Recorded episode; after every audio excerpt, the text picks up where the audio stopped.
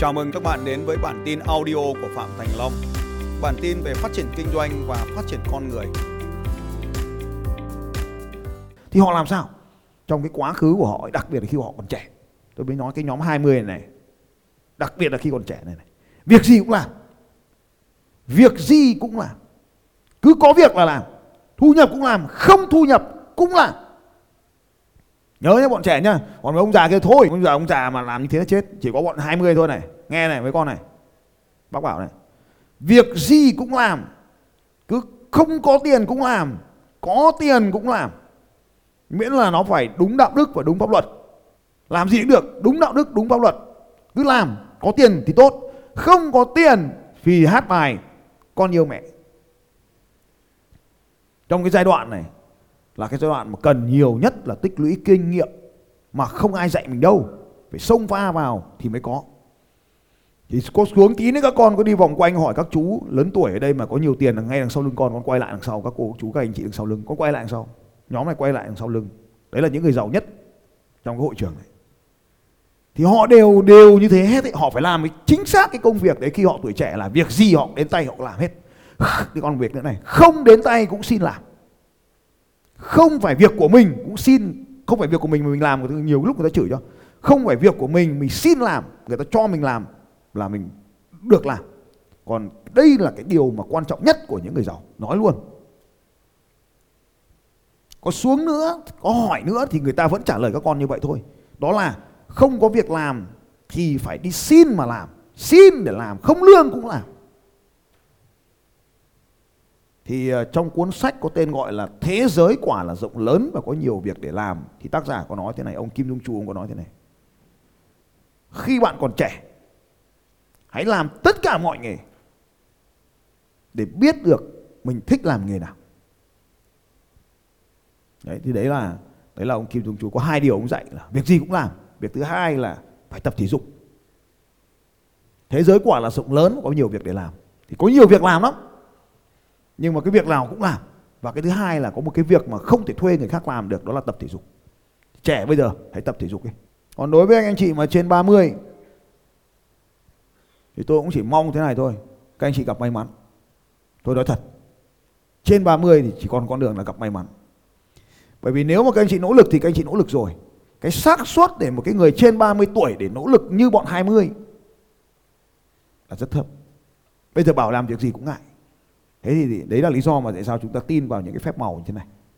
Thì đối với anh chị 30 anh chị nghe cái lời khuyên của nhóm 20 thì các anh chị có thể uh, lùi lại được 10 năm được không? Sau khi mà mình đã có gia đình mình đã có con cái ở phía đằng sau lưng thì mình có lùi lại được không? Cho nên những đứa trẻ ở đây này các con nhìn vào các chú các anh các chị đây đó là cái điều không bao giờ các con muốn phải không nào? Có phải không? Vậy thì họ đã làm cái gì hoặc họ không làm cái gì thì các con có thể giao tiếp để mình không lặp lại những cái bài học sai lầm đấy. Thế thì cái sự chăm chỉ nó rất là quyết định trong cái giai đoạn này của cuộc đời, cái giai đoạn đầu tiên cái hành trình bước vào đầu tiên trong cuộc đời này. Bỏ hết cái ảo tưởng, cái viển vông, cái tôi biết rồi ngày hôm qua. Các con hiểu chưa nào? Tất cả các kiến thức đại học đều rất tuyệt vời, nhưng bước ra đời thì nó cũng chỉ là cái tấm bằng giấy rồi.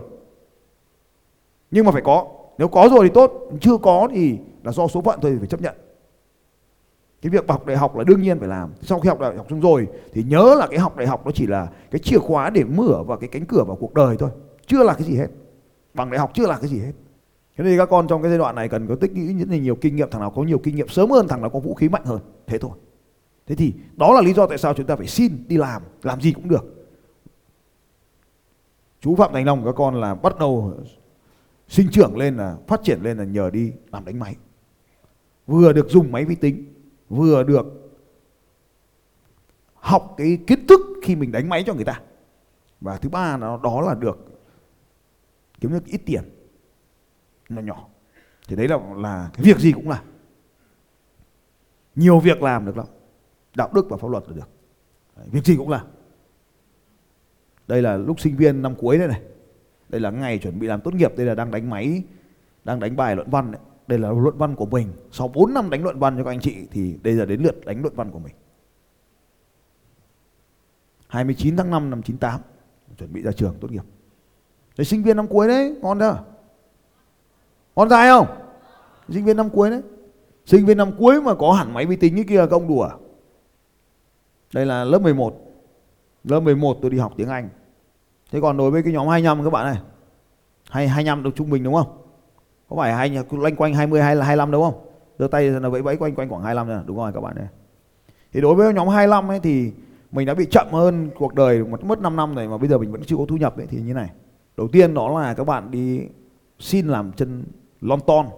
Tức là à, ví dụ như việc vặt việc vặt là cũng khó người ta cũng không nhận đấy vì bây giờ việc vặt mà lon ton người ta cũng không nhận. Thì cái việc việc gì cũng làm thì tôi nghĩ, tôi luôn nói luôn các anh chị biết nhá, việc mà dễ nhất để có thể làm là làm công tác, nếu anh em con trai này, việc dễ nhất để có thể xin việc chính là làm bảo vệ. Anh em có nhìn thấy cái dàn vệ sĩ các anh chị ngồi các anh ngồi buổi sáng ngoài kia không? Thu nhập của những người đấy khoảng 7 8 triệu. Khoảng 7 8 triệu 10 triệu 12 triệu tùy vị trí quản lý và số giờ công làm, thì kinh thu nhập của họ từ 7 đến 12 triệu. Đó là một công việc. Và tôi cũng kể chuyện các anh chị là khi tôi làm những cái chương trình này bảo vệ họ hay thò đầu vào họ học. Thì ở Sài Gòn là lần trước là có một cái ông bây giờ thành idol trên mạng rồi. Nổi tiếng cũng hơn một triệu follow trên tiktok rồi. Là ông ấy được tham gia là cái chương trình là bảo vệ cái chương trình cho tôi. Thế cuối cùng ông ấy kê ghế ông ấy người ta phải đóng cửa vào thì bố lại cứ kê ghế chặn cửa. Thế tôi mới hỏi là sau lại cứ mở cửa này? À, thầy cho con xin con được nghe là cứ mở cửa hé ra cho cái tai vào trong nghe. Nhiệm vụ bảo vệ thì vẫn ở bên ngoài mắt thì vẫn bảo vệ em tai nghe bên trong. Sau khi ông xong nghe xong cái chương trình đánh thức giàu có đấy thì ông bỏ ông về quê. Ông làm idol. Ngồi chép bài. Ông ra xin chữ ký viết thư cho thầy. Thấy không đấy tôi nói ông nghe. Cuối cùng ông này ông về ông làm idol rồi. Đấy, bảo vệ. Thế thì ờ, đó cũng là một cái sự kiện hy hữu thôi ông này thế còn ngày xưa tôi làm một cái hội trường khác cũng ở Hà Nội. Có hai ông bảo vệ, hết giờ rồi. Không chịu về. Nó bảo sao các chú à, xong việc rồi sao chú chưa về? Nên chú nó bảo là, đây, hôm nay là ngày à, làm việc cuối cùng của em. Thế sao là làm ngày làm việc cuối cùng là sao? Nó bảo là, em à, bảo vệ chương trình của anh là bốn chương trình rồi. Công ty cử em làm bảo vệ bốn chương trình sau khi mà ờ, được vào ờ, bảo vệ anh và nghe cái chương trình của anh, thì cuối cùng nó bảo là chương trình của thầy. Từ anh chuyển sang thầy. Thì bọn em ờ, hôm nay là ngày làm việc cuối cùng được làm bảo vệ. Em rất là tiếc là không được bảo vệ chương trình của anh nữa, nhưng mà cũng biết ơn là không phải số tiền được làm bảo vệ, mà số tiền là may mắn là được đi làm bảo vệ chương trình của anh. Đấy là lý do mà sau khi em phát hiện cái điều này thì em cứ xin bảo vệ chương trình anh suốt. Nhưng bây giờ thì sau khi mà học được cái chương trình, học từ nó bảo vệ tư ạ từ đánh thức rồi có tinh thần doanh nhân siêu sắc xét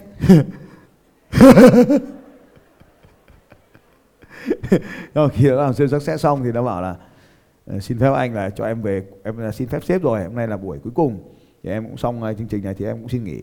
Em về quê. Nó về quê làm gì? À, em về quê em bán hàng online. À, nói quê bán hàng online là sao? Em bảo thấy ờ, các anh các chị đây bán hàng online và thích làm lúc nào thì làm. À, Ờ, mà thu nhập lại ờ, nhiều hơn lương bảo vệ. Thì cho nên là em xin về.